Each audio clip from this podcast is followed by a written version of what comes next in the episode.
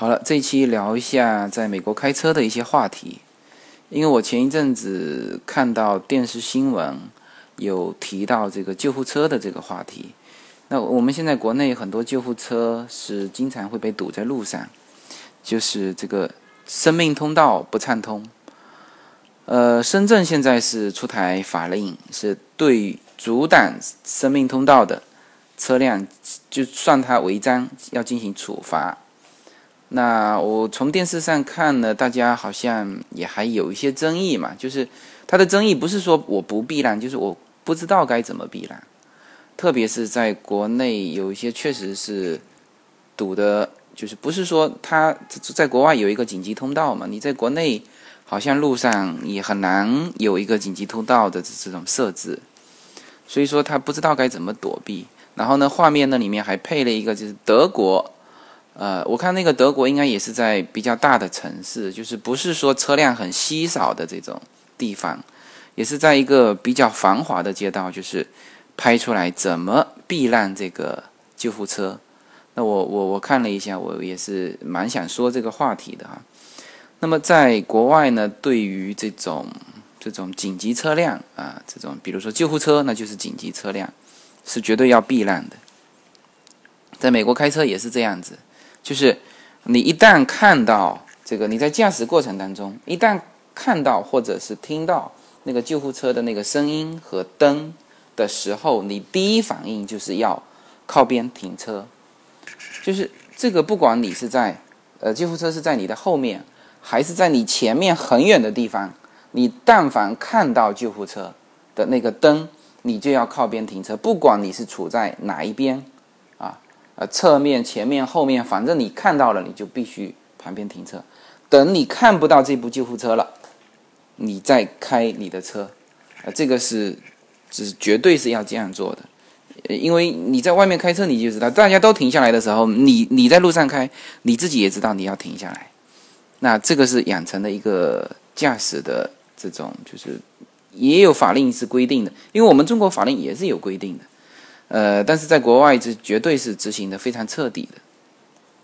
那那顺便我再讲一下，遇到就开车的过程当中遇到几种车辆的情况哈。第一，像这种救护车，还有什么救呃就是消防队的那个车也是也是绝对是要避在旁边。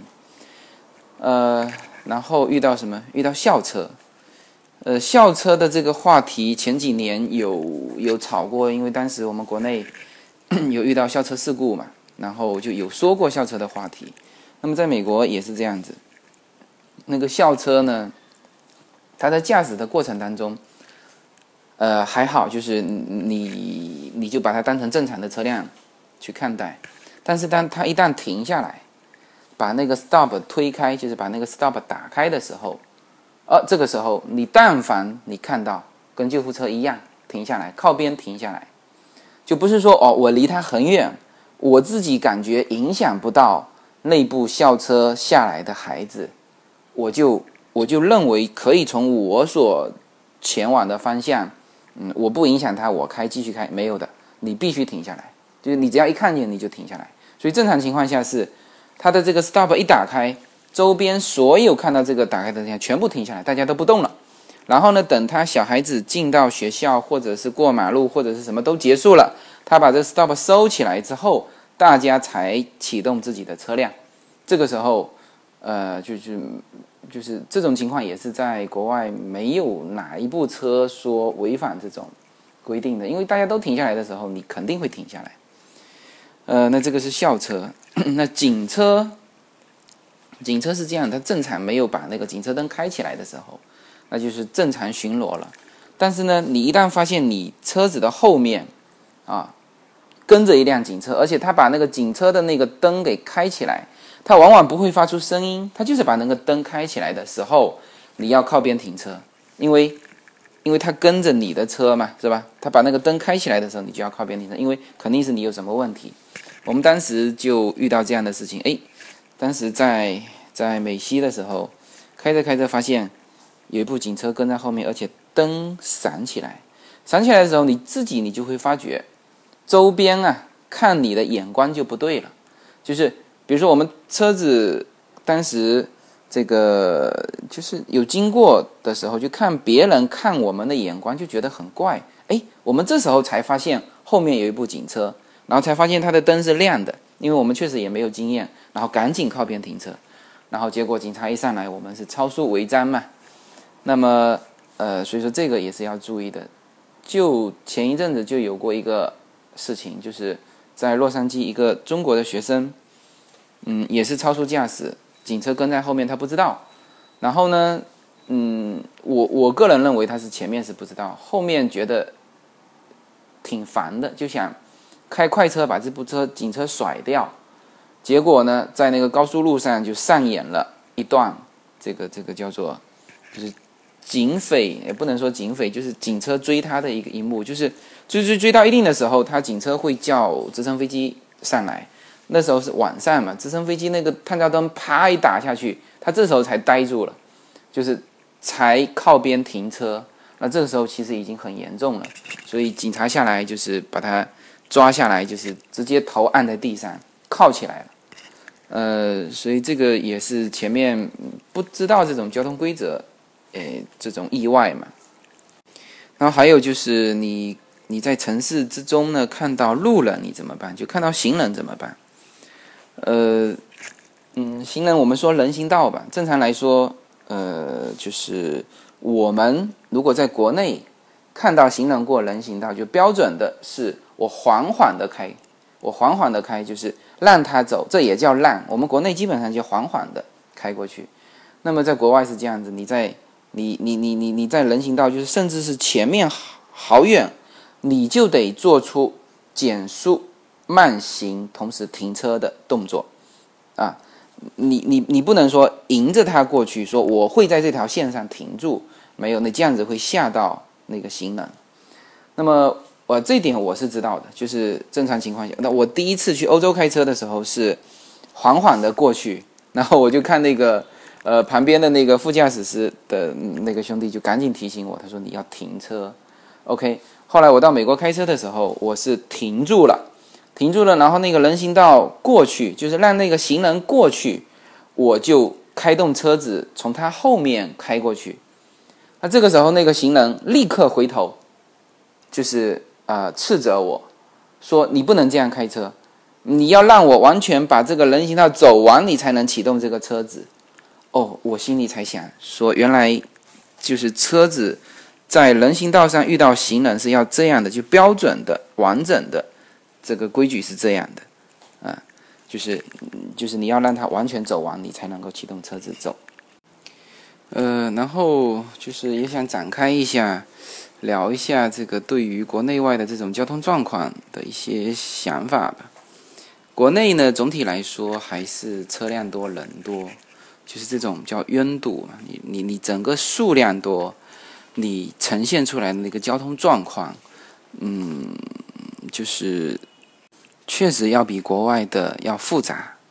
那么在在美国是这样子，就是说在大城市开车哈，它也也会比较不太守交通规则。比如说在纽约开车，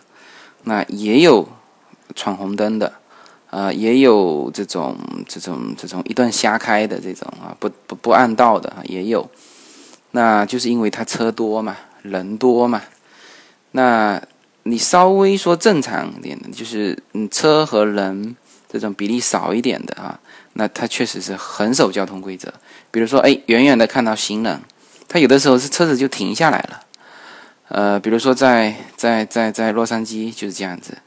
在在我们家那一带哈，就是我们有的时候会，呃，顺着公路走一小段嘛。我们在走的时候，远远的看见车子，他他车本来就少，他看见你啊，他就停下来了。那我们也习惯了，就就就往回走。他过一会儿，我们等走过了，他车子再启动，也不急不慢。但是你如果说路上都是行人，有哪一部车能够做到这样子？或者是路上都是车，你也做不到这样子。所以说这个跟。整个人口多堵拥挤还是有关的。那么我也支持这个深圳，就是把它其实不叫说为了救护车避难的这个事情重新立法，而只是说开始执法。那这个事情还是做的对的，因为确实我们有的时候法令啊是停留在这个交规上的，就是考试的时候考一考，真正你没有严格执行，大家都不会把它当回事，因为因为在国内呢，确确实实这种这种几乎你像有的有的消防车堵在路上，那那那种堵的时候是是是全线堵。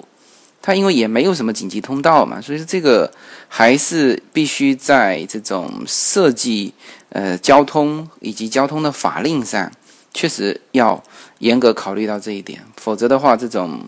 这种叫生命通道没有的话，会遇到问题的。另外，就执法来来说呢，也确实是要前期要从重，呃，不能说前期从重，就要一贯的就是要要从重。因为在美国也是，你为什么美国一个个开车都这么守规矩？它就是一旦出现说交通事故，处罚起来是非常严重的。它不像我们国内说，哦，我刮了碰了，反正保了保险，反正由保险公司去赔。美国车子也有保保险，但是好像除了保险之外，还要附带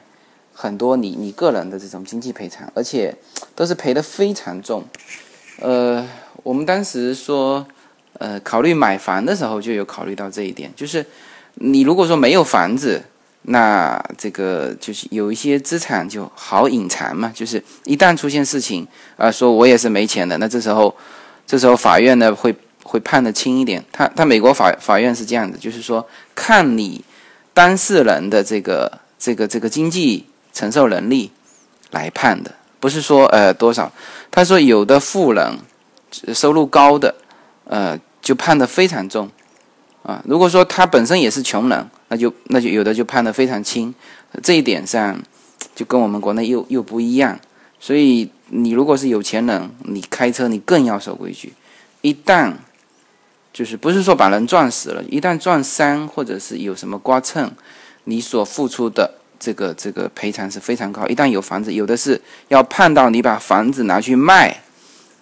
才能够还得起这个。法院的这个给受害者的一个补偿，所以这个是非常重的。那么，嗯，这样子呢，一个是法，一个是，一个是有法令的这个基础，另外一个呢有执法的支持，这个交通事故、交通秩序才会慢慢的变好起来。呃，这个是我看到这则新闻我想说的。好，谢谢大家。